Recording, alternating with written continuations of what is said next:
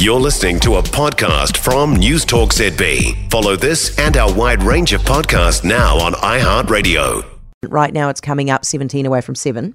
Heather du Plessis-Allen. All right, so we're going to talk about geopolitics now with Fisher Fund's Sam Dickie, who is with us on the line. Hi, Sam.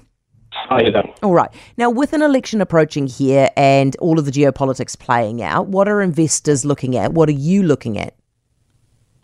Yeah, we've got um, our elections. Joe Biden just confirmed he will seek re-election, uh, but then we've that's politics. But then geopolitics, as always, there's plenty to worry about. So, Ukraine, the tragic conflict there bubbles on. Um, this, the ever-present risk that North Korea might do something crazy. Ongoing U.S.-China tensions. So, lots to worry about. So, how how do we think about and handicap those events?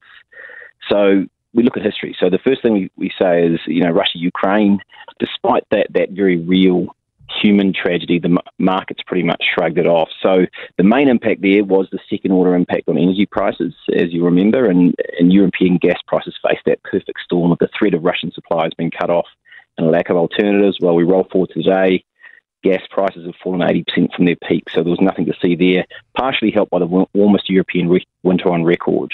And then another classic example of, of where playing geopolitics via the stock market um, as tricky or fraught was the election of Donald Trump. So if you remember back to sort of 2016, first, the market was convinced he wouldn't win. And second, the market was convinced even if he did win, stock prices would tank. In fact, that Trump got into power, as we know, and the market rallied. So even if you could read tomorrow's newspaper yesterday, you would, wouldn't have gotten it right. So now we move to New Zealand, and, and we've had seven general elections in the past two decades.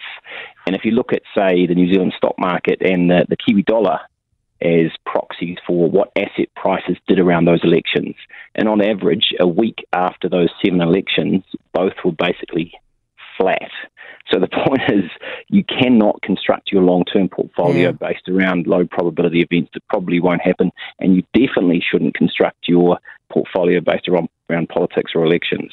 So, so is the advice then basically don't try to guess what's happening. And if it does happen, don't freak out. Exactly right. Just sit tight. Sam, that's such good advice. Thank you so much, mate. Appreciate it. Sam Dickie, Fisher Funds. For more from News Talk ZB, listen live, on air, or online, and keep our shows with you wherever you go with our podcasts on iHeartRadio.